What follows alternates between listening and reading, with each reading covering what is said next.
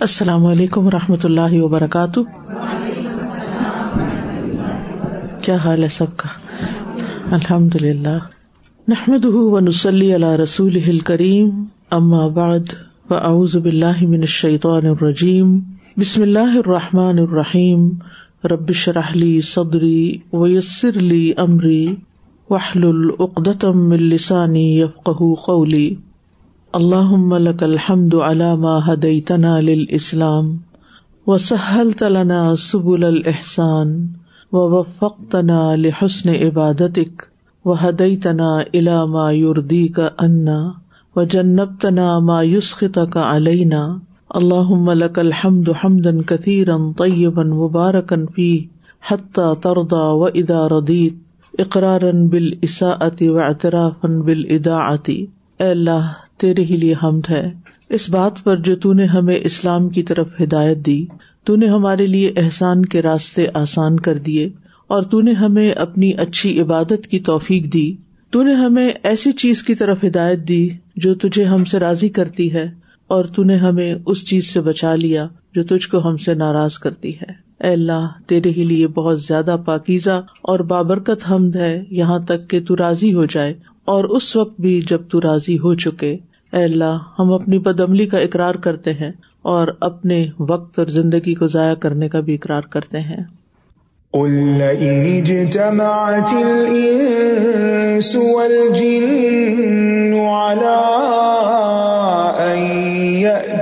بمثل هذا القرآن لا يأتون بمثله ولو كان بعضهم لبعض ظهيرا۔ کہہ دیجیے اگر تمام جن اور انس اس بات پر جمع ہو جائیں کہ وہ اس قرآن کی مانند کچھ اور لے آئے تو وہ اس جیسا نہ لا سکیں گے۔ اگرچہ ان میں سے بعض بعض کے مددگار بن جائیں۔ کل ہم نے معلم قرآن کی کچھ خصوصیات کے بارے میں پڑھا۔ کہ وہ تجوید اور قرآد کو قرآن کی تعلیم کا لازمی حصہ بنائے، وہ تفسیر صحابہ کا علم بھی رکھتا ہو، اصول فک کا علم بھی جانتا ہو صلف صالحین کے منہج پر ہو، غلط عقائد سے پاک ہو۔ ملم قرآن دی گئی ذمہ داری میں کسی طرح کی بھی کوئی خیانت نہ کرے، کوئی علمی خیانت، کوئی وقت کی خیانت۔ پھر قرآن کے مشکل مقامات کا بھی علم رکھتا ہو یعنی وہ مقامات یا عبارات جہاں قرآن کی مراد سمجھنا ضروری ہو، ان کا بھی علم رکھتا ہو۔ قرآن آیات میں باہم تطبیق کر سکتا ہو۔ اور تعلیم قرآن کے دوران اگر طلبا محسوس کریں کہ قرآن میں کوئی تضاد ہے یا معلم خود دیکھتا ہے کہ دو آیات کا مفہوم ایک دوسرے سے مختلف ہے، اسی طرح اگر ایک ہی واقع میں لفظی اختلاف ہو، جیسے واقع تخلیق آدم میں، مٹی کے لیے کہیں تراب، کہیں تین، کہیں سلسال، کہیں فخار کے الفاظ استعمال ہوئے تو اس کو تعارض کہتے ہیں، تو ایسے تعارض کو وہ دور کر سکتا ہو۔ لہٰذا ایسے علم سے بھی آراستہ ہونا اور یہ ثابت کرنا کہ قرآن میں کوئی تضاد نہیں، یہ بھی معلم کے لیے بہت ضروری ہے۔ اور ہمارا ویسے بھی ایمان ہونا چاہیے کہ اللہ سبحان تعالیٰ نے جو کلام نازل کیا ہے، اس کلام میں کسی قسم کی کوئی کنٹراڈکشن نہیں ہے۔ اور اس بات کو جب دو چیزیں ایک دوسرے سے مختلف آ رہی ہوں، تو اس کو سمجھنے کی ضرورت ہے اور اس کے لیے اپنا علم بڑھانا چاہیے، نہ کہ قرآن پر اعتراض کرنا۔ علماء نے اخبار اور احکام کے بارے میں دو اصول مد نظر رکھنے کے لیے کہا ہے۔ پہلا اصول کہ اخبار میں تعارض نہیں ہوتا، اخبار سے مراد پچھلی امتوں کی خبریں۔ اور دوسرا اصول احکام میں تعارض نہیں ہوتا، مثلاً نماز پڑھنے کا حکم۔ اور ظاہری تعارض کو ختم کرنے کے کچھ اصول دیے گئے ہیں۔ کہ جب تعارض محسوس ہو تو کیا کرے کانٹیکس کو دیکھے آیات کے سیاق و سباق کو دیکھے اور پڑھے اور پھر نزول کی تاریخ معلوم کرے اسباب نزول کو جانے کیونکہ بعد والا حکم ناسک ہوگا اور پہلے والا حکم منسوخ ہوگا۔ اور جب نسخ ثابت ہو جائے تو پہلا حکم باقی نہیں رہے گا، تو یوں تضاد ہی ختم ہو جائے گا اور نہ ہی پہلا حکم آخری حکم کے مخالف ہوگا۔ آج ہم پڑھیں گے پیج نمبر سیونٹی سیون سے تعلیم قرآن، معلم قرآن کا کردار اور اس کی خصوصیات کو ہی کنٹینیو کرتے ہوئے، معلم پر ایسا رنگ چڑھا ہو اللہ کا سبغت اللہ، جو شاگرد کو بھی رنگ دے۔ قرآن کریم کی تعلیم دعوت دین کی بنیاد کو بہتر اور مؤثر بناتی ہے۔ طالب علم پر سبغت اللہ کا رنگ ہی چڑھنا چاہیے۔ یعنی قرآن پڑھنے کا اصل مقصد کیا ہے کہ انسان اللہ تعالی کی مرضی کا بندہ بن جائے۔ اگر تعلیم قرآن سے معلم اور متعلم یعنی سکھانے والا اور سیکھنے والا ایسا رنگ نہیں پکڑتے، تو سب کچھ بےکار ہے۔ اس لیے معلم کی زبان اور الفاظ میں جوش بے شک ہو، مگر درست الفاظ استعمال کرنا ضروری ہے۔ اس لیے کہ وہ دائی بھی ہے اور ایک نمونہ بھی ہے۔ تخلق بے اخلاق اللہ یعنی اللہ کے بتائے ہوئے اخلاق میں ڈھل جاؤ اور سبغت اللہ میں خود ڈھلتا چلا جائے۔ آیات کے اختتام پر آنے والی صفات باری تعالیٰ پر بھی غور کرنا چاہیے، کیونکہ ان صفات میں اللہ تعالیٰ کی جو پہچان ہے، اس کا ذکر بڑی اہمیت کا حامل ہے۔ بیشتر آیات کے آخر میں غفور الرحیم، خبیر، بصیر، علیم علیم بذات صدور عالم الغیب و شہادہ، سمیع علیم وغیرہ کے جو صفات آتی ہیں، ان کا پچھلی آیت کے ساتھ اور اس جگہ پر بیان ہونے والے مضمون کے ساتھ کیا معنی اور تعلق ہے؟ معلم ان صفات کو سابقہ گفتگو سے جوڑے، باہم تعلق بتائے، مسلسل اہمیت واضح کرے تاکہ رب کریم کی صحیح پہچان اور عظمت دلوں میں بیٹھتی جائے۔ پھر یہ ہے کہ معلم اللہ کی کبریائی کے آگے جھکا ہوا ہو یعنی اس کے اندر آجزی ہونی چاہیے، اللہ کی عظمت کا احساس ہونا چاہیے۔ اس مقتدر ہستی کے مقابلے میں وہ خود کو اور ہر ایک کو چھوٹا اور بے بس سمجھے۔ اللہ عظیم کے مقابلے میں غیر اللہ اور من دون اللہ یعنی اللہ کے سوا۔ اس پر واضح ہوتا جائے۔ کیا کہ اللہ بڑا ہے، اللہ عظیم ہے، اور اس کے مقابلے میں جو بھی کوئی ہے، وہ کیا ہے؟ غیر اللہ یا مندون اللہ۔ مندون اللہ کا کیا مطلب ہوتا ہے؟ اللہ کے سوا جو بھی ہیں، وہ سب چھوٹے ہیں۔ اور اللہ اور اس کے رسول کی اطاعت اور محبت اس کی گٹی میں پڑ جائے۔ یعنی اطاعت بھی ہو اور محبت بھی ہو۔ خالی محبت کا ہی اظہار نہ کرے، بلکہ اطاعت بھی کرے۔ اس کی مہربانیوں اور رحمتوں پر اللہ کی محبت اس کے دل میں بیٹھے۔ اس کا خوف اسے رلا دے۔ اپنے گناہوں پر معلم اور متعلم کی نظر ہو۔ یعنی ہم اپنے گناہ دیکھتے رہے پڑھنے اور پڑھانے والے دونوں۔ اور رب کی ناراضگی بھی ہم وقت یعنی ہمیشہ ان کے پیش نظر رہے کہ کوئی ایسا کام نہ کرے کہ جس سے رب ناراض ہو جائے۔ پھر یہ کہ سیرت رسول میں ڈھلا ہوا ہو۔ قرآن مجید نے رسول اکرم صلی اللہ علیہ وسلم کی اخلاق فاضلہ کو سراہا ہے۔ اگر سیرت نبی اور احادیث نبیہ سے رسول اکرم صلی اللہ علیہ وسلم کی روز مرہ کی زندگی اور معاملات کی مثالیں معلم کو معلوم ہوں، تو ان اخلاقیات کے اثرات بہت گہرے ہیں۔ یعنی قرآن پڑھتے ہوئے ساتھ ساتھ سیرت کو بھی کوٹ کرنا چاہیے، خاص طور پر جب تفسیر ہو رہی ہو۔ تو جو متعلقہ آیات ہیں ان میں جو ضروری باتیں ہوں، آپ کی احادیث سے وضاحت تو ہوتی ہے، لیکن اس کے ساتھ ساتھ آپ کا طرز عمل بھی سامنے آئے۔ اس لیے کہ سیرت رسول اور قرآن دونوں اپنے اپنے مقام پر ساتھ ساتھ ہیں۔ یعنی رسول کی سیرت سے جو کچھ ٹپکتا ہے، خواہ عمل کی صورت میں ہو یا قول کی یا لوگوں کے ساتھ معاملہ کرنے کی، وہ قرآن ہی کے مطابق ہوتا ہے۔ کیونکہ سیرت بھی قرآن کے ساتھ ساتھ چلتی ہے۔ اس لیے احادیث، واقعات، غزوات اسفار رسول اسفار کیا ہوتے ہیں؟ سفر۔ جی سفر کی جمع۔ یعنی آپ نے جو مختلف سفر کیے چاہے حج کا یا جہاد کا یا ہجرت کا، تین ہی قسم کے سفر ہیں بیسیکلی مناجات رسول مناجات کس کو کہتے ہیں؟ ہاں سرگوشیاں کرنا یعنی چپ کے چپ کے اللہ کو پکارنا، دعائیں کرنا۔ معاملات رسول کو بھی ساتھ ساتھ پیش کرتا جائے، تاکہ کان خلق القرآن کی صحیح تصویر طالب علم کے سامنے آ جائے، حب رسول طالب علم کی سیرت بن جائے۔ یعنی رسول صلی اللہ علیہ وسلم کی جو سیرت ہے، اس سے اس کو ایک لگن ہو۔ نجاشی کو پورے آداب اور احترام سے قرآن مجید سنایا گیا۔ اس نے غور سے سنا، سمجھ گیا اور ایمان لے آیا۔ جنہوں نے قرآن سنا اور رسول کی تلاوت سنی، تو کہنے لگے، انا سمعنا قرآن عجبا یہ دی الرشد فآمنا بھی ہم نے ایک بڑا عجیب قرآن سنا ہے جو سیدھی راہ کی رہنمائی کرتا ہے، تو ہم اس پر ایمان لے آئے۔ پھر مکمل قرآن کی تعلیم دے، ذوقی انتخاب نہ کرے۔ ذوقی انتخاب کیا ہوتا ہے؟ یعنی جو خود کو چیز پسند ہے، بس وہی پڑھائے۔ اور باقی جو چیزیں مشکل لگتی ہیں یا نہیں اس کی مرضی کی یا اس پر عمل نہیں کرنا چاہتا تو وہ لوگوں کو پڑھائے ہی نہ۔ یعنی پک اینڈ چوز نہیں کرنا چاہیے، بلکہ پورے قرآن کی تعلیم دینی چاہیے۔ آخر اللہ تعالیٰ نے ایسے تو نہیں اتار دیا نا، ہمارے پڑھنے کے لیے اتارا ہے۔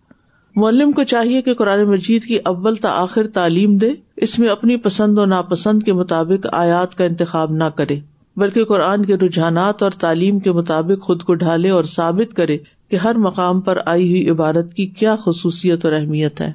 یعنی جہاں کہیں بھی کوئی بات آئی ہے تو وہ کیوں آئی ہے؟ غیر ضروری مباحث سے اجتناب۔ غیر ضروری بحث مباحثہ، سیاست، حکومت جیسے موضوعات سے اجتناب کرے اور اپنی نظر نس فہمی پر لگائے یعنی ٹیکسٹ کیا کہہ رہا ہے اس پہ توجہ رکھنی چاہیے اور اسی کی تعلیم دے تاکہ اس کا ادراک اور احاطہ کر کے طلبا میں تفق فی القرآن کا پہلو اجاگر کر سکے۔ تفقو کا کیا مطلب ہوتا ہے؟ قرآن میں سمجھ بوجھ پیدا کرنا، ضعیف اور موضوع روایات اور اسرائیلیات کا استعمال بالکل نہ کرے۔ ضعیف، کل میں نے بتایا تھا نا تین قسمیں حدیث کی، صحیح، حسن اور ضعیف۔ اور موضوع حدیث نہیں ہوتی، روایات ہوتی ہیں۔ اور اسرائیلیات جو بنی اسرائیل سے روایت کی جاتی ہیں، ان کی کتابوں میں جو کچھ ہے، اس کا استعمال نہ کرے۔ پھر طلبا کے اندر صحیح فہم اجاگر کرے اور ان کو بامل بنانے کی کوشش کرے۔ عصری علوم کی، عصری علوم کون سے ہوتے ہیں؟ دور حاضر کے۔ اصل ٹائم کو کہتے ہیں نا یعنی پرزینٹ ٹائمس کے جو علوم ہے ان کی مثالیں دیتے وقت حتمی بات نہ کرے کہ یہ ایسا ہی ہے، کیونکہ وہ تو تبدیل ہوتے رہتے ہیں نظریات۔ اس لیے کہ یہ انسانی علوم ہے ان میں وقت کے ساتھ تبدیلی آتی رہتی ہے، جبکہ قرآن مجید ایک ابدی کتاب ہے اور ناقابل تغیر ہے۔ عربی نس کا صحیح فہم طلبا کے دماغ میں ڈالے تاکہ نماز میں یا تراویح میں قرآن سنتے وقت ان کے معنی اور مفاہیم ان کے دماغ میں گھومتے جائیں اور اثر لے کر نماز میں اپنی مطلوبہ کیفیات کو حاصل کر سکیں۔ اس رمضان میں آپ نے جتنے سپارے پڑے ہوئے تھے، ان کو سننے کا کچھ اور ہی مزہ تھا اور جو نہیں پڑھے، وہ بھی اللہ پڑھا دے گا ان شاء اللہ تو اس سے بہت فرق پڑتا ہے کہ انسان جبکہ رات سنے اور اس کو سمجھ آ رہی ہو تو وہ دل پہ زیادہ اثر کرتی ہے۔ امہات کو تو بتفاصیر سے مستفید ہو۔ امہات کون سی ہوتی ہیں؟ ام سے ہے نا ام ماں کو کہتے ہیں۔ تو ماں سے بچے پیدا ہوتے ہیں نا۔ اوریجنل سورسز مراد ہیں۔ اوریجنل سورسز کو کنسلٹ کرے اور اصل تحقیق کا طریقہ بھی یہی ہوتا ہے، کیونکہ جدید دور میں تفاصیر وغیرہ لکھی گئی ہیں یا ترجمے کیے گئے ہیں، انہوں نے پہلوں سے استفادہ کیا۔ اوریجنل نہیں ہوتا وہ۔ اوریجنل وہ ہے جو شروع شروع میں لکھی گئی مولب قرآن امہات کتب تفسیر جن میں تفسیر ابن جریر تبری ابن العربی کی احکام القرآن، تفسیر ابن عطیہ، تفسیر ابن کثیر، تفسیر خرطبی تفسیر القاسمی، تفسیر ازوا البیان شنقیتی سے بھی مستفید ہو۔ ٹھیک ہے؟ اگر ان سے فاصیر سے مستفید ہونا تو پھر آپ تدبر قرآن کا کورس کریں گے ان شاء اللہ سولہ تفاصیر سے استفادہ کر کے کتاب لکھی گئی ہے قرآن تدبر و عمل۔ حدیث و شروحات کا بھی علم رکھتا ہو۔ شروحات کیا ہوتی ہے شرح، تشریح ایکسپلینیشن حدیث کی جو ہوتی ہے تفصیلی تائید کے لیے ائم محدثین کی کتب، مثلاً صحیح بخاری، اس کی شرح فت الباری، صحیح مسلم، اس کی شرح المنہاج، از امام نبوی، یہ المنہاج شرح ہے صحیح مسلم کی۔ ٹھیک ہے؟ المفہم المام الماضری شرح صحیح مسلم ہے۔ سنن اربا سنن اربا کون سی ہے چار کون سی کتابیں؟ سنن ترمزی سنن ابن ماجا سنن نسائی، سنن ابی داود، ٹھیک ہے؟ یہ سنن کی کتابیں ان کو سنن اربا کہا جاتا ہے۔ معطا امام مالک، یہ پہلی کتاب ہے جو حدیث میں لکھی گئی۔ اتمہید از ابن عبد البر یہ معطا کی شرح ہے۔ سنن دار قطنی اور بحقی یہ الگ کتاب ہے، سنن اربا میں سے نہیں ہے۔ مسند احمد، مسند دارمی، مسند ابو داود، تیالسی، یہ اور ہے۔ سنن ابی داود اور ہے، مسند ابی داود اور ہے۔ امام تبرانی کی تینوں معجم الموجم الکبیر اور صغیر وغیرہ، مصنف عبد الرزاق اور ابن ابی شیبہ نیل الاوتار از امام شوقانی وغیرہ سے بھی مدد لے۔ اس میں سے کافی کتابیں جو ہے نا، وہ آپ کی لائبریری میں ہے کبھی اس کو بھی جھانک کے دیکھ لیا کریں۔ بھاگتے ہوئے آتے ہیں، بھاگتے ہوئے چلے جاتے ہیں۔ میں جو پی ایچ ڈی کر رہی تھی تو میرا روزانہ کا معمول تھا کہ شیلفوں میں جو کتابیں پڑھی ہیں، ان میں سے ہر کتاب کو نکال کے دیکھوں، اس کا نام، اس کا آتا پتا، وہ کس موضوع سے متعلق ہے۔ کیونکہ آدھا علم تو کتابوں کو جاننے سے ہوتا ہے۔ جب آپ کو ریسورسز پتا ہوں گے تو تبھی استفادہ کر سکتے ہیں۔ لیکن مشکل یہ کتابیں عربی میں ہے ساری اور عربی نہیں آتی ہم کو، تو اس لیے مشکل ہو جاتا ہے۔ تو الحمد للہ آپ کو تو کھیر مل جاتی ہے زیادہ مشکل نہیں ہے۔ لیکن یہ ہے کہ امت میں ایسے افراد ضرور ہونے چاہیے کہ جو براہ راست ان چیزوں سے استفادہ کرتے رہے اور نئے دور کے جو مسائل ہیں ان کو حل کرتے رہے کیونکہ علم کے خزانے ہیں ان کتابوں کے اندر۔ آپ کو پتا کہ یہ جو نام آپ پڑھے مجھے معلوم ہے آپ کو مشکل لگ رہے ہوں گے۔ کیونکہ جب سب سے پہلے میں ان ناموں سے متعارف ہوئی تھی، سب سے پہلے تو نام ہی پتہ چلتے ہیں، پھر اس کے بعد ان کی تفصیل جانتا ہے انسان۔ تو مجھے ان کو رجسٹر کرنے میں ایک وقت لگا تھا، ان کی پروننسیشن سیکھنے میں اور ان کے معنی جاننے میں اور ان کی شکل دیکھنے میں اور ان کے تعارف میں۔ یہ بھی پورا ایک علم ہوتا ہے۔ اور جب میں ماسٹرس کر رہی تھی تو اس وقت ہمارے ٹیچر کبھی کبھی ہمیں اسائنمنٹ دے دیتے تھے کہ اس ٹاپک پر جتنی کتابیں ان کے نام اور ملف کا نام لکھ لیں۔ ہم کہتے یہ کیا مشکل ہے؟ لیکن جب لائبریری کے کیٹلاگ کھولتے تھے اور پھر مسلسل دیکھتے جاتے تھے تو اس ایکٹیویٹی سے بہت فائدہ ہوتا تھا۔ یعنی آپ نے صرف ایک خاص موضوع کے اوپر، مثلاً اگر آپ کو اسائنمنٹ ملتی ہے کہ دس تفسیروں کے نام اور ان کے مولف کے نام لکھ لائیں تو اب آپ کیا کریں گے؟ لا محالہ، آپ جائیں گے لائبریری، تفسیروں کی کتابیں دیکھیں گے کہاں پڑھی ہے کتنے والیوم میں ہے کیا شکل ہے ان کی، اور پھر ان کا نام کیا ہے، پھر وہ زبانی لکھنا بھی نہیں آئے گا، دیکھ دیکھ کے اس کا نام لکھیں گے، اور پھر بازو کا تو مشہور وہ چھوٹے سے نام سے ہوتی ہے جبکہ ان کا اصل نام کافی لمبا ہوتا ہے۔ اب صحیح بخاری کے جیسے آپ کو معلوم ہے کہ اچھا خاصا لمبا نام ہے۔ تو اسی طرح باقی کتابیں بھی۔ آپ دیکھیے کس قدر افسوس کی بات ہے۔ ہم بازاروں میں گھومتے پھرتے ہیں، ہم مال میں جاتے ہیں، ہم ایک ایک شیلف چانڈ مارتے ہیں۔ یعنی ہر نئی آنے والی پروڈکٹ کا ہمیں پتا ہوتا ہے، لیکن کتابوں کے ساتھ اور علم کے ساتھ ہمارا کیا تعلق ہے؟ ہم کس قسم کے طالب علم کہلائیں گے؟ چلے، عربی کی کتابیں نہیں، لیکن اردو کی ہی صحیح، کچھ تو پتا ہونی چاہیے۔ کوئی ایک آدھ تو آپ کے میز پہ ہونی چاہیے، آپ کے بیڈ سائڈ ٹیبل پہ ہونی چاہیے، اور کچھ تو ہم پڑھ ہی رہے ہوں۔ ایسے ہی بس زندگی گزار کے چلے جائیں گے۔ تھوڑا سا تو ایک قدم آگے بڑھنا چاہیے۔ پھر جرا تعدیل کا علم بھی رکھتا ہو۔ اسی طرح رجال کے بارے میں اما جرح و تعدیل کی کتب پر اعتماد کرے۔ یعنی جرا تعدیل جرا ہوتا ہے نا، زخم لگانا کسی کو یعنی کھول کے دیکھنا، آپریشن کرنا۔ اور تعدیل کسی کو عادل قرار دینا کہ یہ ٹھیک ہے۔ یعنی کسی راوی کی حقیقت بیان کرنا کہ اس کا کیریکٹر کیا تھا یعنی کس درجے کا وہ راوی ہے۔ یعنی سدوک ہے کزوب ہے بدلا ہے، کون ہے۔ یعنی راویوں کے بارے میں علم ہوتا یہ۔ ان کی صداقت کے بارے میں ان کی روایت کے بارے میں کہ وہ کس دور میں پیدا ہوئے، ان کا نام کیا تھا، ان کی کنیت کیا تھی، اور پھر ان کا اسٹیٹس کیا تھا۔ یعنی راویوں کا اسٹیٹس جاننے کا علم یہ۔ جیسے تاریخ القبیر کس نے لکھی ہوئی ہے؟ امام بخاری کی کتاب ہے، جو انہوں نے کہاں لکھی تھی؟ چاندنی راتوں میں لکھی تھی۔ ٹھیک ہے؟ اور تاریخ الصغیر بھی امام بخاری کی، از امام بخاری آگے لکھا ہوا بھی ہے۔ تذکرت الحفاظ امام زہبی کی ہے، اور میزان الاعتدال، از امام زہبی تہذیب الکمال، از امام ابو الحجاج المزی۔ الحمد للہ یہ سب کتابیں ہمارے پاس ہوتی تھی کہاں سے میں لائبریری کو دے دی؟ کیونکہ میں پھر آ گئی تھی یہاں۔ الکامل، از ابن ادی۔ تقریب تہذیب، از امام ابن حجر السکرانی اور الحمد للہ پی ایچ ڈی کے دوران ان سب کتابوں سے میں نے استفادہ کیا۔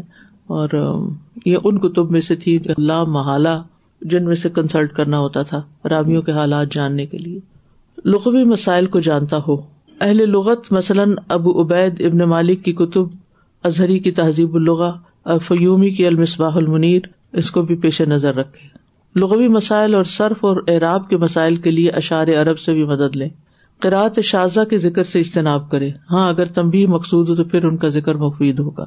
وہ جو سبا قرآت کا علم ہے اور اشرا قرآت یہ آگے آئے گا تو وہاں اس پہ بات کریں گے پھر ان شاء اللہ متاثب نہ ہو، تعصب نہیں ہونا چاہیے۔ سریح نس کو دلیل بنائے۔ ترجیح مسائل میں کسی معین مذہب میں متاثر ہوئے بغیر قرآن اور صحیح حدیث کو دلیل بنائے۔ یعنی یہ کہنے کے بجائے کہ میرے امام نے یہ کہا فلاں امام نے یہ کہا ہے، یہ دیکھے کہ رسول اللہ صلی اللہ علیہ وسلم نے کیا فرمایا علم سیکھنے کے لیے بہترین اور سازگار ماحول بنائے۔ جدید سہولیات فراہم کر کے طلبا میں قرآن سمجھنے کی استعداد بڑھائی جا سکتی ہے۔ مثلاً گرمی اور سردی کے موسم کے مطابق کلاس کا ماحول بنانے کا اہتمام کرے آج کل جیسے آپ کا ایک دن اے سی چلتا ہے اور ایک دن ہیٹ چلتی ہے۔ پھر طلبا کی صحت کا خیال رکھے کیونکہ صحت پر ہی ڈپینڈ کرتا ہے پڑھائی کا سارا معاملہ۔ اگر بیمار ہے طالب علم تو پڑھ نہیں سکتا، اور کلاس میں حاضری بھی بہت اہمیت رکھتی ہے۔ چھٹی نہ کی جائے۔ بیماری کے ایک آدھ ناغا کے بعد طالب علم استاذ کے ساتھ یا سبق کے ساتھ کلاس میں نہیں چل رہا ہوتا۔ یعنی اگر آپ کوئی لیسن مس کر جاتے ہیں تو پھر اگلے دن اس کو کیچ نہیں کر سکتے کیونکہ وہ کنیکشن ٹوٹا ہوا ہوتا ہے۔ یعنی آ کے بھی پھر برا فائدہ نہیں ہوتا انسان کو۔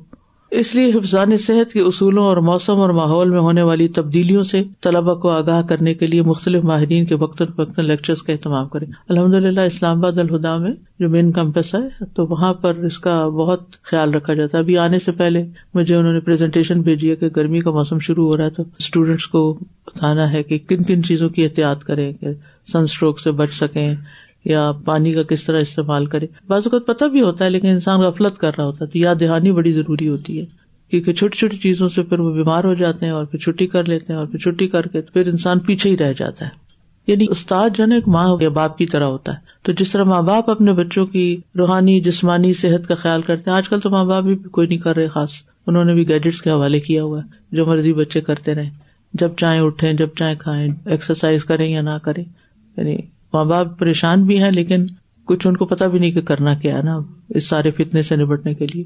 تو بہرحال جتنا بھی ممکن ہو، طالب علموں کی صحت کا بھی خیال رکھا جائے۔ اور نہ صرف یہ کہ جسمانی صحت کا، بلکہ روحانی صحت کا بھی۔ اور اگر ان کے کچھ ذاتی زندگی میں مسائل چل رہے ہیں، تو ان کو ضرور مشورے دیے جائیں اور ان کی مدد کی جائے۔ اسلام آباد الہدا میں باقاعدہ کاؤنسلنگ کا ایک ڈپارٹمنٹ ہے کہ جو بھی طالبات ایسی ہوتی ہیں جن کو ہیلپ چاہیے ہوتی ہے، تو ان کو باقاعدہ سیشن دیے جاتے ہیں، ان کے ساتھ بات چیت کی جاتی۔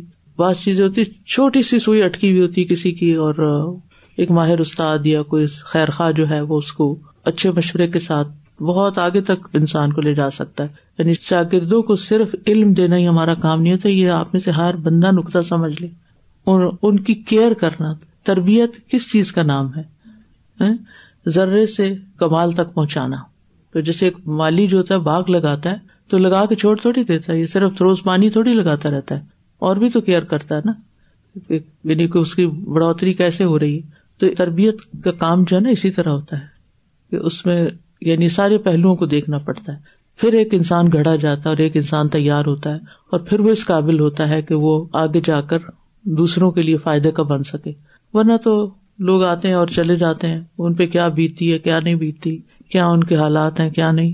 تو اس طرح لیے دیے نہیں رہنا چاہیے۔ آپ میں سے جتنے بھی خاص طور پر گروپ انچارجز ہیں، ان سب کو اپنے ساتھیوں کا ضرور پتا ہونا چاہیے کہ ان کے اوپر کیا گزر رہی ہے۔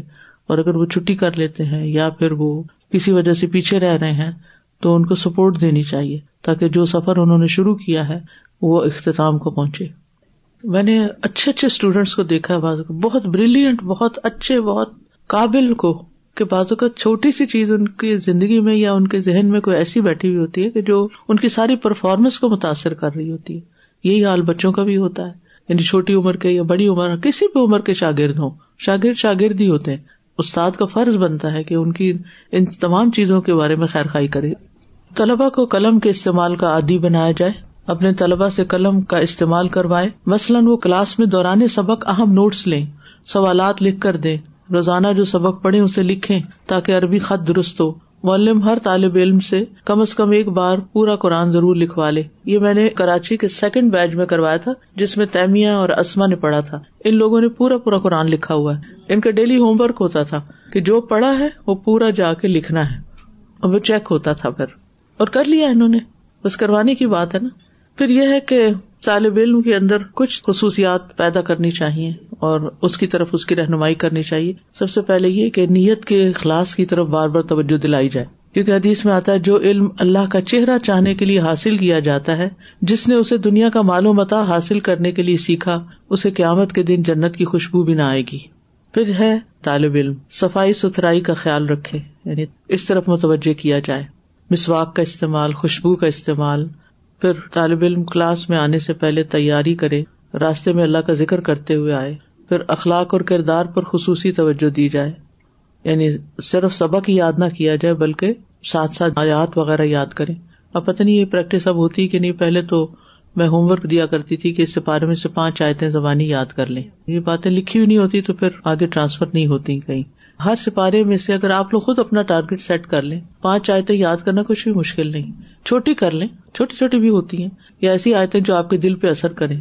تو اس سے آپ دیکھیں کہ جب اینڈ آف دا آپ پہنچیں گے اس پہ، قرآن پہ، کتنا سارے آپ کو آیتیں یاد ہو چکی ہوں گی، اور ان کے یاد کرنے کا فائدہ یہ کہ ان کا ترجمہ بھی آپ کو آتا ہوگا، اور آپ نمازوں میں بھی کچھ پڑھ سکتے ہیں ان میں سے۔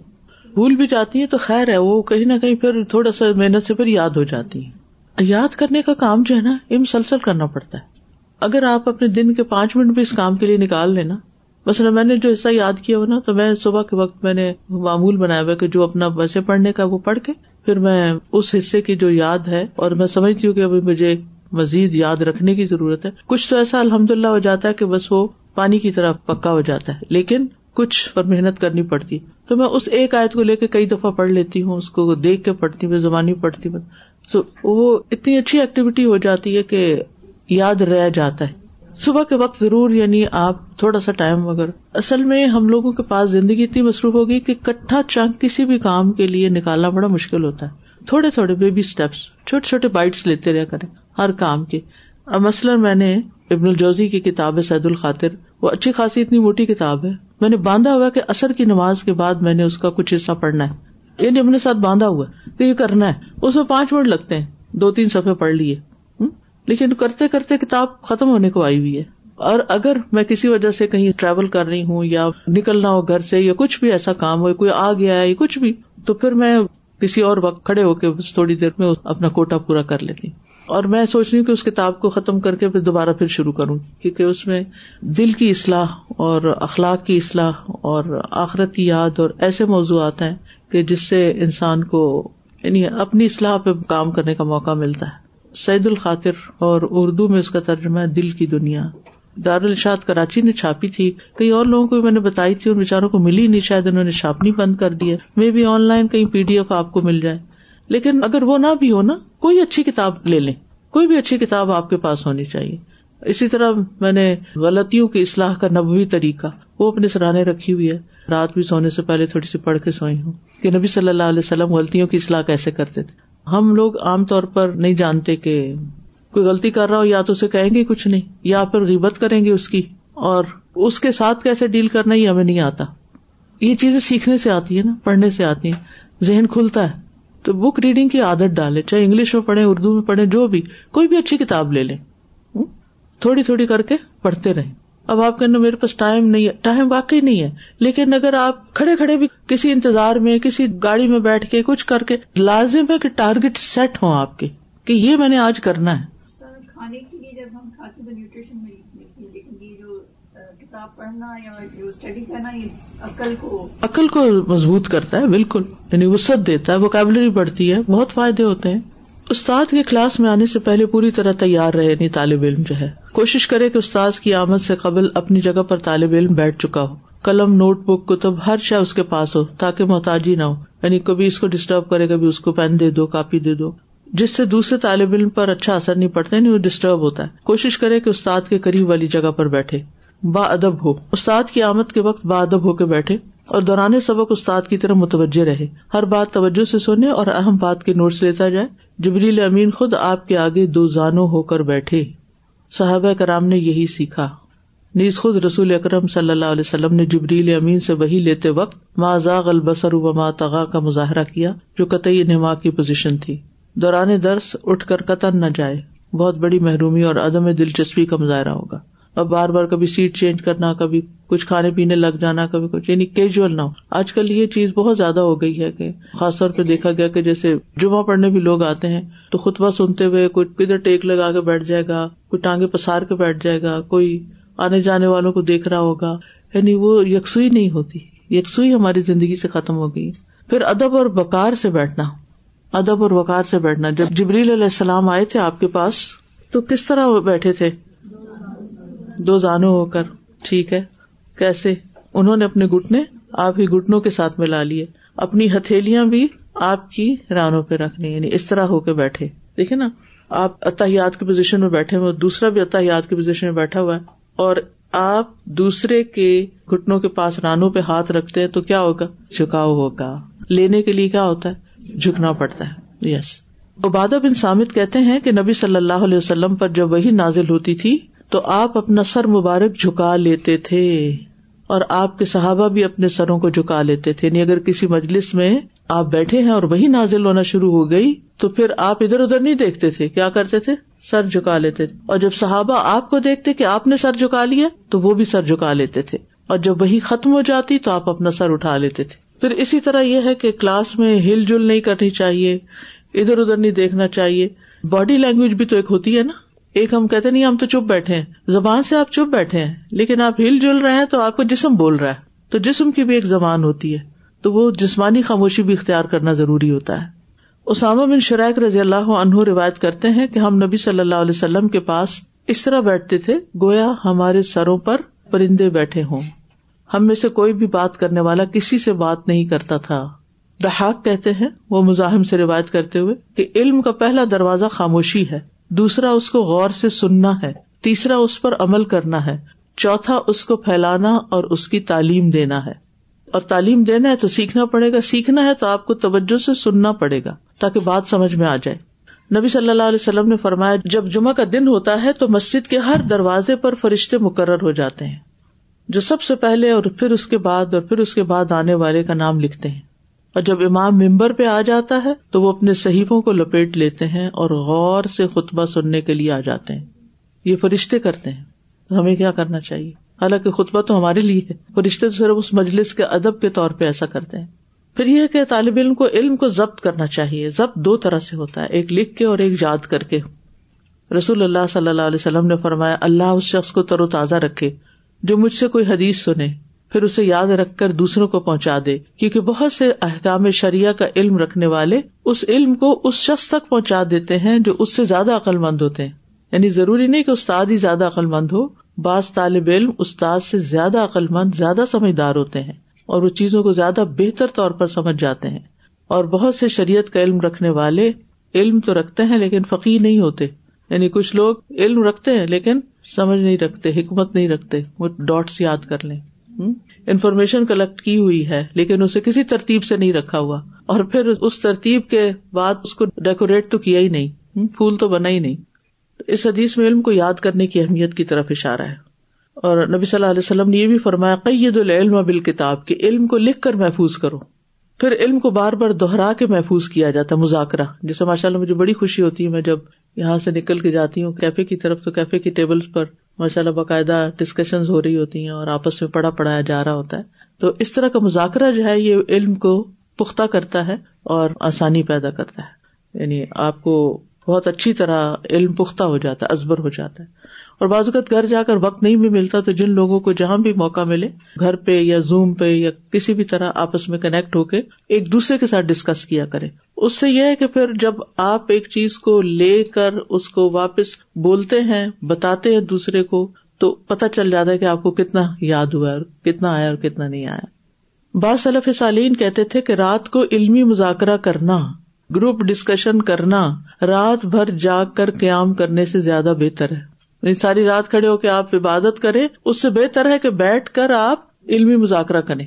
یعنی میں ایک رات بیٹھ کر علم حاصل کرتا رہوں، یہ مجھے زیادہ عزیز ہے کہ میں ساری رات کی رات ہی کرتا رہوں اور تحجد پڑھتا رہوں اور نماز کے لیے رکو اور سجدے کرتا رہوں۔ یعنی علم کا مذاکرہ اتنا نفع مند ہے کیونکہ اس سے دوسروں کو فائدہ پہنچتا ہے۔ یعنی جب ایک شخص بات کرتا ہے تو سننے والا دس لوگوں کا گروپ مثلاً اس بات کو سمجھتا ہے۔ کیونکہ ایک لائیو ڈسکشن چل رہی ہوتی ہے نا۔ اب اس کی بات کو لے کے ایک دوسرا نیکسٹ لیول کی بات کرتا ہے۔ پھر وہ سب کو سمجھ آتا پھر ایک تیسرا ایک اور طرح کی بات چوتھا ایک سوال کر دیتا ہے۔ پانچواں اس کا جواب دے دیتا ہے۔ چھٹا اس میں کچھ اور اپنے ریفلیکشن شیئر کر لیتا ہے۔ تو یہ علمی مذاکرہ ہو جاتا ہے۔ تو اسی لیے وہ جو حکمت کی بات گروپ ہے میرا، اس میں میں ریفلیکشن پوسٹ کرتی ہوں کہ دنیا بھر سے جہاں جہاں سے بھی لوگ سیکھ رہے ہوتے ہیں آن لائن، وہ کلاس میں تو حاضر نہیں ہو سکتے اور ہمارے پاس ٹائم بھی نہیں کہ ہم لیپ ٹاپ کھول کے ان کے لائیو ریفلیکشن لے سکیں۔ تو جو کچھ وہ لکھتے ہیں وہ کم از کم دوسرے لوگ پڑھ کے اپنی سمجھ میں اضافہ کریں کہ دوسرے لوگوں نے اس سے کیا سیکھا۔ کیا میں نے بھی یہ چیزیں سیکھی تھی؟ یعنی جب ہم کسی کا ریفلیکشن پڑھتے ہیں تو ہم اپنے اوپر غور کرتے کہ اچھا یہ بات ہوئی تھی اور میں نے تو اگنور ہی کر دی اور دوسرے شخص نے اس کو اتنا سیریسلی لیا اور اتنا کچھ سیکھا اور دوسروں کو بھی سکھایا۔ واز بن جبل کہتے ہیں علم سیکھو کیونکہ اللہ کے لیے علم سیکھنا خشیت ہے اس کو طلب کرنا عبادت ہے اور اس کا مذاکرہ کرنا تصویر ہے اور اس میں بحث کرنا جہاد ہے۔ یعنی دوسرے کو چیلنج کرنا، سوال کرنا اور پھر اس کا جواب تلاش کرنا یا دوسرے کو ایسے نقطے پوچھنا یا شیئر کرنا کہ جو اس کے ذہن میں آئی نہ ہو۔ اور ایسے لوگوں کو سکھانا جو اس کو نہ جانتے ہو یہ صدقہ ہے۔ اور جو علم حاصل کرنے کی صلاحیت رکھتے ہیں، ان کو علم سکھانا اللہ کا قرب حاصل کرنا۔ یعنی دوسروں کو سکھانا اللہ کے قرب کا ذریعہ۔ یہ بات اگر ہماری سمجھ میں آ جائے کیونکہ ہم سوچتے ہی رہتے ہیں کہ ہمیں اللہ کا قرب کیسے نصیب ہوگا۔ تو یہ ہے وہ راستہ کہ جس سے اللہ تعالیٰ کے قریب ہوتا ہے انسان۔ یہ بہترین صدقہ ہے جو انسان کسی پہ کر سکتا ہے۔ انس بن مالک کہتے ہیں، ہم نبی صلی اللہ علیہ وسلم کے پاس ہوتے تھے تو ہم آپ سے احادیث سنتے۔ جب ہم کھڑے ہوتے تو ہم ایک دوسرے کے ساتھ ان احادیث کا مذاکرہ کرتے، یہاں تک کہ ان کو حفظ کر لیتے۔ احادیث بھی باقاعدہ یاد کی گئی پھر علم کو عمل کے لیے سیکھنا چاہیے۔ سفیان سوری سے پوچھا گیا، علم حاصل کرنا آپ کو زیادہ پسند ہے یا عمل کرنا؟ تو انہوں نے کہا، علم عمل کرنے کے لیے ہی حاصل کیا جاتا ہے۔ یعنی مقصد ہی یہی ہے علم حاصل کرنے کا، کہ ہم عمل کر سکیں۔ تم علم کو عمل نہ کرنے کی وجہ سے نہ چھوڑو۔ یعنی بعض اوقات یہ ہوتا ہے نا کہ اتنی ساری چیزیں آ جاتی ہیں، سب پر کٹھا عمل کرنا مشکل ہوتا ہے۔ خصوصاً ہمارا کورس بہت فاسٹ پیس پہ جاتا ہے۔ تو ایسی صورت میں انسان کہتا میں تو عمل کر ہی نہیں رہا یا پورا عمل نہیں ہو رہا، تو بہتر ہے کہ میں چھوڑ ہی دوں کورس۔ وہ فرسٹریٹ ہو کے سب کچھ ہی چھوڑ کے بیٹھ، یہ بھی نہیں کرنا چاہیے۔ اور عمل کو علم حاصل کرنے کی وجہ سے نہ چھوڑو کہ میں ابھی تو سیکھ رہا ہوں نا، جب فارغ ہو جاؤں گا تو پھر میں عمل کروں گا۔ ساتھ ساتھ عمل بھی کرتے جائیں جتنا توفیق ہو فتح اللہ مستتا تم اور اس کے علاوہ جتنا عمل ہو سکے وہ کرتے جاؤ، اور جتنا علم حاصل ہو سکے وہ بھی سیکھتے جاؤ۔ اور خاص طور پر جو لوگ سکھاتے ہوں، انہیں خود اپنے عمل پر بہت توجہ کرنی چاہیے، کیونکہ رسول اللہ صلی اللہ علیہ وسلم نے فرمایا، اس شخص کی مثال جو لوگوں کو بھلائی سکھاتا ہے، لیکن اپنے آپ کو بھول جاتا ہے۔ ایک چراغ کی طرح ہے، جو لوگوں کو روشنی دیتا ہے، مگر خود کو جلاتا ہے۔ علم صرف زبان پر نہیں ہونا چاہیے۔ حسن بصری کہتے ہیں، علم دو قسم کا ہے۔ ایک وہ علم جو دل کے اندر ہوتا ہے۔ یہ علم تو نفع دیتا ہے۔ دوسرا وہ علم جو زبان پر ہوتا ہے۔ یہ علم اللہ کی طرف سے ابن آدم کے خلاف حجت ہے۔ تو جو علم عمل میں شامل نہ ہو وہ نقصان دیتا ہے۔ امام ابن اویانا کہتے ہیں، اگر علم تمہیں نفع نہ دے تو تمہیں نقصان دے گا۔ خطیب بغدادی کہتے ہیں، اسے عمل کے لحاظ سے نفع نہ دے گا اور نقصان اس طرح دے گا کہ اس کے خلاف حجت بن جائے گا۔ چند دیگر اہم ہدایات بھی ہیں۔ ان میں سے ایک یہ کہ قرآن کے بارے میں بغیر علم کی گفتگو نہ کی جائے۔ پہلے پوری طرح علم حاصل کیا جائے، پکا کیا جائے، پھر بات کی جائے۔ قرآن مجید کے آیات اور احکام پر بغیر علم کی گفتگو کرنا اخلاقی، دینی اور علمی اعتبار سے بہت بڑا جرم ہے۔ ایسے لوگ تو خود اپنے خلاف اللہ تعالیٰ کو گواہ بنا لیتے ہیں۔ وہ انتقول اللہ مالا تعالمون اللہ کے بارے میں تم وہ باتیں کہو جن کا تم علم نہیں رکھتے یعنی نہ کہو، مراد ہے۔ جو چاہا کہہ دیا یہ ایمانی اعتبار سے انتہائی خطرناک ہے، جس کا سوال روز قیامت ہوگا کہ تمہیں کس نے بتایا تھا کہ اللہ تعالیٰ کی مراد یہی ہے؟ اپنی رائے، علم اور شخصیت کو قرآن پر مسلط کرنے سے حت الامکان بچنا چاہیے۔ یعنی اپنی دل کی باتیں قرآن کے اندر سے نہیں ڈھونڈنی چاہیے۔ اپنے مسلک اور نظریات کے لیے قرآن آیات کے مطلب میں تبدیلی نہ کی جائے۔ یعنی اپنا عقیدہ، مسلک یا سیاست جس پارٹی میں آپ ہیں، اس کے لیے آپ آیتیں ڈھونڈنا شروع کر دیں۔ ان کے اس بات کے لیے یعنی ان کے عمل کی تصدیق کے لیے آیات قرآن میں تبدیلی کرنا بھی درست نہیں۔ یہ بہت بڑا جرم ہے۔ کیونکہ ایسا شخص حق کو جانتے بوجھتے اسے اپنے رجحانات کی طرف موڑ رہا ہے۔ اپنے سیاسی یا مسلک کے اختلاف میں قرآن مجید کو بیچ میں لانے سے گریز کرنا چاہیے۔ یہی قرآن فہمی کا تقاضا ہے اور اس سے محبت بھی۔ اللہ تعالیٰ تبھی سینے کو قرآن کے نور سے بھر دیتا ہے اور اس سے مستفید ہونے کی توفیق عطا کرتا ہے۔ وہ شفا النماف صدور اور سینوں کی بیماریوں کے لیے یہ مکمل شفا ہے۔ پھر یہ کہ تلاوت سیکھنے کے بعد کم از کم اسے زندگی میں ایک بار ترجمہ اور تعلیم کے ساتھ کسی عالم سے ضرور پڑھ لیا جائے۔ یعنی سب سے پہلے ابتدا ہوگی عربک ریڈنگ سے قرآد سے، تلاوت سے اور پھر اس کے بعد ترجمہ اور پھر تفصیل محض صرفی نحوی انداز سے چند ایک مقامات کو پڑھنے پر اکتفا کرنا یا یہ سمجھنا کہ اب سبھی کچھ سمجھ آ جائے گا، یہ زندگی بھر کے لیے اپنے آپ کو خوش فہمی میں مبتلا کرنا ہے۔ بعض یونیورسٹیوں میں یہی ہوتا ہے۔ کچھ تفاصیر کے حصے ادھر سے ادھر سے ادھر سے پڑھا دیے جاتے ہیں۔ طالب علم سمجھتا ہے کہ اب مجھے انٹروڈکشن ہو گیا اور میں بڑا عالم بن گیا ہوں، حالانکہ ایسی بات نہیں ہوتی۔ پورے قرآن کا مطالعہ کرنا ضروری ہے۔ اسی طرح بے سوچے سمجھے قرآن مجید کی تلاوت سے اپنا تعلق تو ثابت ہوتا ہے کہ اس کی تلاوت احترام سے کر لی گئی، مگر وہ ایک کراط کی کتاب بن جاتی ہے جو عملی زندگی میں کہیں نظر نہیں آتی۔ پھر اہم باتوں میں سے ایک یہ ہے کہ مختلف شعبوں کے اہم افراد کو قرآن سکھانے پہ توجہ دی جائے۔ آج کے دور میں اگر اللہ کا ایک بندہ اس تڑپ کے ساتھ خدمت قرآن کا یہ جذبہ اور ارادہ لے کر اٹھے کہ میں نے ایک لاکھ سینٹر ایسے قائم کرنے ہیں جہاں قرآن مجید کی تعلیم ہو تو اس کے لیے کیا مشکل ہے؟ وہ کر سکتا ہے اگر نیت کر لے ٹارگیٹ اپنا بجٹ سیٹ کر لے۔ نیز یہ عمل آخرت کا ایک بہت بڑا سرمایہ ہے۔ دو قسم کے افراد کی دلچسپی اس میں بہت ضروری ہے۔ ایک سویلین اندرون ملک، قوم کی تربیت و اخلاقی حفاظت کے لیے سویلینس کا کردار بہت اہم ہوتا ہے، جن میں سیاست دان اینکر، بیوروکریٹ سرمایہ دار زمیندار، ملازم، خادم، مرد اور خواتین سبھی اہمیت رکھتے ہیں۔ ان میں قرآن کی تعلیم، تلاوت و ترجمہ سمیت عام کر دی جائے۔ دوسرا، فوجی مجاہد جو نظریاتی سرحدوں کی حفاظت پر معمور ہے۔ اصل مجاہد وہی ہے جو کلمہ حق یعنی اسلام کی سربلندی کے لیے جہاد کرے اور اس کے ساتھ ساتھ قرآن کی تعلیم بھی حاصل کرے۔ اس لیے جہاد کے صحیح لطف سے وہی مجاہد یا آشنا ہو سکتا ہے جس نے قرآن کی تعلیم کو اور قرآن کی سربلندی کے جذبے کو اپنے سینے میں اتارا ہوگا۔ ایک سروے۔ ہمارا اپنا سروے یہی بتاتا ہے کہ چار فیصد مسلمانوں کا تعلق قرآن مجید کی تلاوت سے ہے، لیکن ان میں کتنے ہیں جو اسے سمجھتے بھی ہوں؟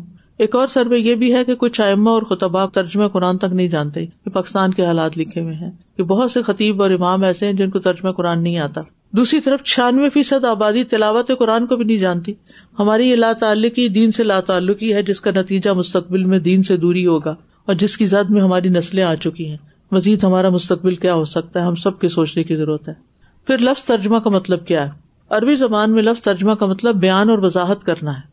اصطلاح میں دوسری زبان کے کلام کی تعبیر اپنی زبان میں کرنا، یہ ترجمہ کہلاتا ہے۔ ترجمے کی دو اقسام ہیں، ایک لفظی ترجمہ اور ایک مانوی ترجمہ۔ لفظی ہر لفظ کے نیچے اس کا ترجمہ لکھا ہوتا ہے، حرف کے نہیں، لفظ۔ اور دوسرا، مانوی ترجمہ کیا ہوتا ہے؟ مان القرآن۔ کلام اللہ کے مفہوم کی تعبیر دوسری زبان میں اس طرح کرنا کہ الگ الگ لفظ کے معنی اور ترتیب میں اس کا لحاظ نہ رکھا جائے، یہ ایک طرح سے تفصیلی ترجمہ ہو جاتا ہے۔ یعنی مانوی ترجمہ ہی کہ بس مانا بیان کیا جائے۔ جیسے مولانا مودودی کا ترجمہ ہے نا۔ اور ان دو کے بیچ میں بھی ایک ہوتا ہے، جس میں لفظوں کو بھی پوری طرح لایا جاتا ہے یعنی کوئی الفاظ قرآن مجید تو چھوڑے نہیں جاتے، لیکن ساتھ اس کے معنی بیان کیے جاتے ہیں۔ یعنی صرف ترجمہ نہیں کیا جاتا، بلکہ مانا بیان کیا جاتا ترجمہ اور معنی میں فرق ہوتا ہے۔ ترجمہ کے بارے میں علماء کی رائے، اکثر علماء کا کہنا ہے کہ قرآن کریم کا لفظی ترجمہ ممکن نہیں، کیونکہ قرآن زبان کے ترجمے کے لیے چند ایسی بنیادی شرائط درکار ہیں جو ترجمہ میں ہونا ممکن نہیں۔ مثلاً جس قرآن کلمہ کا ترجمہ کیا جا رہا ہے، کیا اس زبان میں وہ کلمہ موجود ہے؟ اس سے مراد یہ ہے کہ کیا اس زبان میں خود اتنی اور ایسی جامعت اور قوت ہے، یا اس سے مشابہ ہے جو قرآن کلمات میں ہے؟ یعنی اس لفظ کا آلٹرنیٹ ہماری زبان میں ہے یا نہیں؟ کیا اس زبان کے جملوں، صفات اور اضافوں میں ایسی ترتیب باقی رہتی ہے جو قرآن کی زبان میں ہے؟ اس لیے بعض علماء کی یہ رائے ہے کہ آیت کے کچھ حصے کا لفظی ترجمہ تو ممکن ہے، مگر ساری آیت کا ممکن نہیں۔ نیز اس کے مکمل معنی کی ادائیگی دوسری زبان میں ممکن نہیں، اور نہ ہی وہ ترجمہ عربی کی طرح نفوس میں اپنی تاثیر رکھتا ہے، لہٰذا لفظی ترجمے کی ضرورت نہیں۔ اس لیے جن حساس کلمات کا لفظی ترجمہ دوسری زبان میں نہ ہو، پھر شرح ایسا کرنا ممنوع ہے۔ مثلاً اس طوا العرش کا لفظی ترجمہ دوسری زبان میں ہے ہی نہیں۔ ہاں دیگر آسان کلمات کا ترجمہ سمجھانے کے لیے ہو سکتا ہے۔ ٹھیک ہے؟ رہا قرآن کریم کا مانوی ترجمہ تو یہ اصلاً جائز ہے، کیونکہ اس پر لفظی ترجمے جیسی کوئی پابندی نہیں، بلکہ ایسا کرنا فرض ہے۔ ورنہ اربوں اور غیر اربوں تک قرآن کریم کی بات کیسے پہنچے گی؟ کیونکہ ابلاغ قرآن تو واجب ہے، مگر اس کی بھی کچھ شرائط ہے اس ترجمے کو قرآن کا بدل نہ سمجھا جائے، ترجمے کو ہم قرآن نہیں کہہ سکتے۔ بس ترجمانی ہے وہ، کہ اب قرآن پاک عربی میں پڑھنے یا سمجھنے کی ضرورت نہیں رہی۔ ایسی صورت میں صفحات قرآن پر ترجمے کو ایک طرف لکھا جا سکتا ہے تاکہ اس کی تفصیل سمجھ آ جائے۔ مترجم، دونوں زبانوں کے عام الفاظ اور شرعی الفاظ کے معنی کو سمجھتا اور ان کے سیاق کو بھی سمجھتا ہو صحیح ترجمہ کا مناسب طریقہ یہ ہے کہ عربی الفاظ کا مانوی ادراک طلبہ کو ہو یعنی یہاں پر آیت کا مطلب کیا بن رہا ہے۔ آخر میں سلائڈ یا کسی اچھے مجبد علم تجوید کے ماہر کی تلاوت بھی بڑی مؤثر ہو سکتی ہے یعنی تلاوت جو آپ کو آخر میں سناتے ہیں نا۔ ترجمہ صحیح العقیدہ مسلمان کا ہی قبول کیا جائے جو دین پر گامزن بھی ہو۔ بے دین اور بد عمل یا بد عقیدہ کے ترجمے سے پرہیز کیا جائے۔ آج کل ایسے ترجمے کی بالخصوص ضرورت ہے جو نس اور فکر قرآن کے مطابق صحیح معنی پیش کرتا ہو۔ اس لیے کہ الفاظ قرآن کے معنی میں خطا جب محض ثانوی مسادر اور غیر دقیق معلومات کے ذریعے غیروں تک پہنچتی ہے تو ہماری ثقافت اور عقیدت پہ ایک دھبا لگ جاتا ہے۔ یعنی الفاظ قرآن کا جو معنی میں غلطی کرتے ہیں تو پھر اس سے جو مفہوم نکلتا ہے اور لوگوں تک پہنچتا ہے تو وہ الٹا پڑھ کے فائدے کے بجائے ان کو نقصان ہی دیتے ہیں۔ وہ کہتے یہ کیا قرآن میں لکھا ہوا ہے؟ عربی تو ان کو آتی نہیں۔ وہ ترجمہ اور اگر بے ڈھنگا سا ترجمہ اور پورا مانا واضح نہ ہو رہا ہو، تو پھر لوگوں کو بات سمجھ ہی نہیں آتی کہ کہا کیا جا رہا ہے۔ تو اس لیے ترجمہ جو بھی کرے، بہت احتیاط سے کرے اور اس کو پڑھ کے یہ دیکھے کہ بات سمجھ آتی ہے کہ نہیں آتی۔ یعنی ترجمہ بھی ہو، مفہوم بھی آ رہا اس میں اور قرآن کا کوئی لفظ جو ہے وہ چھوٹے بھی نہ، اور اس کے ساتھ ساتھ یہ کہ پھر دوسرے شخص کو حیرانی پریشانی میں مبتلا نہ کرنے والا ہو۔ ترجمہ قرآن کے بارے میں صوفی حضرات افراد و تفریح کا شکار ہوئے ہیں۔ ترجمہ کے بارے میں ان باطل پرست لوگوں کے نظریات۔ ابن عربی جو صوفیاء کے شیخ اکبر ہیں، وحدت الوجود کی جب اینک لگاتے ہیں، تو ایسا لگتا ہے قرآن کا جواب لکھ رہے ہیں اور مشرق انہیں واحد نظر آتا ہے۔ یعنی قرآن مجید کا جواب کیا لکھ رہے ہیں؟ جو باتیں کہی جا رہی ہیں، وہ اس کا آگے سے جواب دے رہے ہوتے ہیں۔ یعنی اپنی رائے سے باتیں کر رہے ہوتے ہیں۔ انہیں کے متقد شیخ تلمسانی فصوص الحکم کی شرح کیا کرتے ہیں۔ یہ کتاب ابن عربی کی ہے فصوص الحکم۔ ٹھیک ہے؟ جب فصوص میں وارد خلاف شرعی مسائل پر کوئی اعتراض کرتا، تو موترزین پہ کم عقلی کا الزام لگاتے اور کبھی کبھی کفری بات بھی کر دیتے۔ یعنی ابن عربی کی کتاب پر شیخ تلمسانی نے شرح لکھی۔ ٹھیک ہے؟ اب اس شرح پر اگر کوئی اعتراض کرتے ہو کہتے تم کم عقل ہو، تمہیں سمجھ نہیں۔ ٹھیک ہے؟ اور کبھی کبھی اس میں کفری باتیں بھی ہوتی۔ امام ابن تمیہ لکھتے ہیں، شیخ کمال الدین ابن المراغی کو ابتدا میں تلمسانی سے بڑی عقیدت تھی۔ وہ ان سے فصوص الحکم پڑھتے تھے۔ ایک بار اسنائے درس میں ان درس کے دوران، کمال الدین نے فصوص کی بعض قابل اعتراض باتوں پر گرفت کی اور کہا کہ یہ قرآن و حدیث کے واضح ارشادات کے خلاف ہے۔ یعنی آپ یہ کیا باتیں کر رہے ہیں؟ قرآن و حدیث میں یہ نہیں۔ تلمسانی کو سخت غصہ آیا اور کہا، بار بار قرآن و حدیث کا کیا حوالہ دیتے ہو؟ پھینک دو انہیں اٹھا کر دروازے سے باہر۔ یہ کفری کلمت ہے اور یہاں صاف دل ہو کر آیا کرو تاکہ تمہیں خالص توحید ملے۔ بعد میں احساس ہوا کہ میں نے کیا بات کہہ دی، تو بدنامی کے ڈر سے کمال الدین کے پاس آئے اور ان سے معافی مانگی۔ شیخ کمال الدین ہی کی روایت ہے۔ ایک مرتبہ شیخ تلمسانی نے کہا، قرآن میں توحید ہے کہاں؟ وہ تو پورے کا پورا شرک سے بھرا ہوا جو شخص اس کی اتباع کرے گا، وہ کبھی توحید کے بلند مرتبے تک نہیں پہنچ سکتا۔ استخر اللہ۔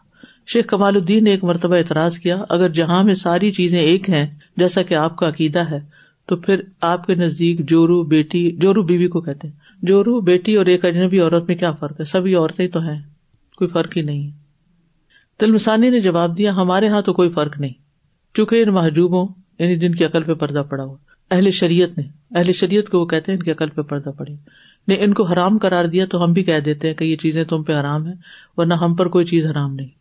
دوسرے گروہ کو اس کی تعلیمات و احکام سے کوئی غرض نہیں، بلکہ وہ اس کی تلاوت میں ثواب پانے اور میت کو بھیجنے میں مصروف ہے۔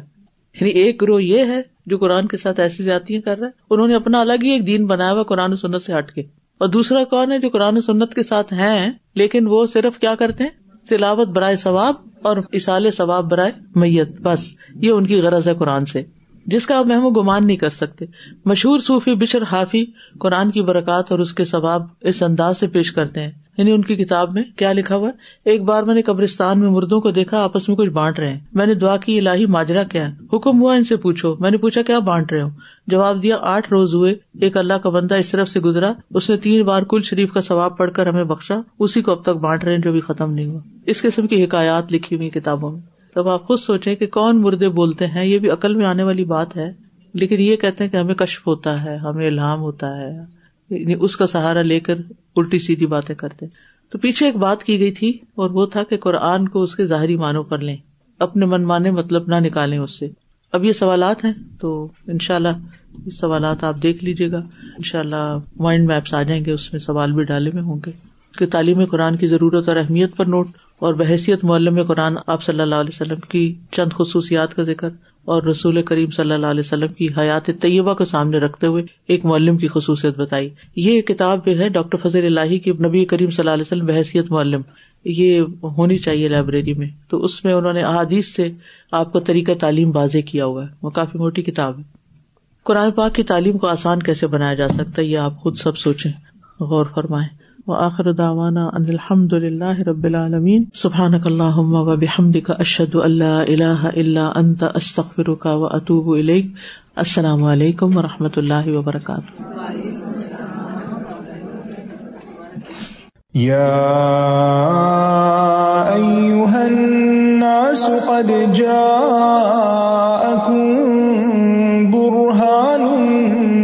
من ربكم وأنزلنا إليكم فأما الذين آمنوا بالله واعتصموا به فسيدخلهم في رحمة منه وفضل ويهديهم إليه صراطا مستقيما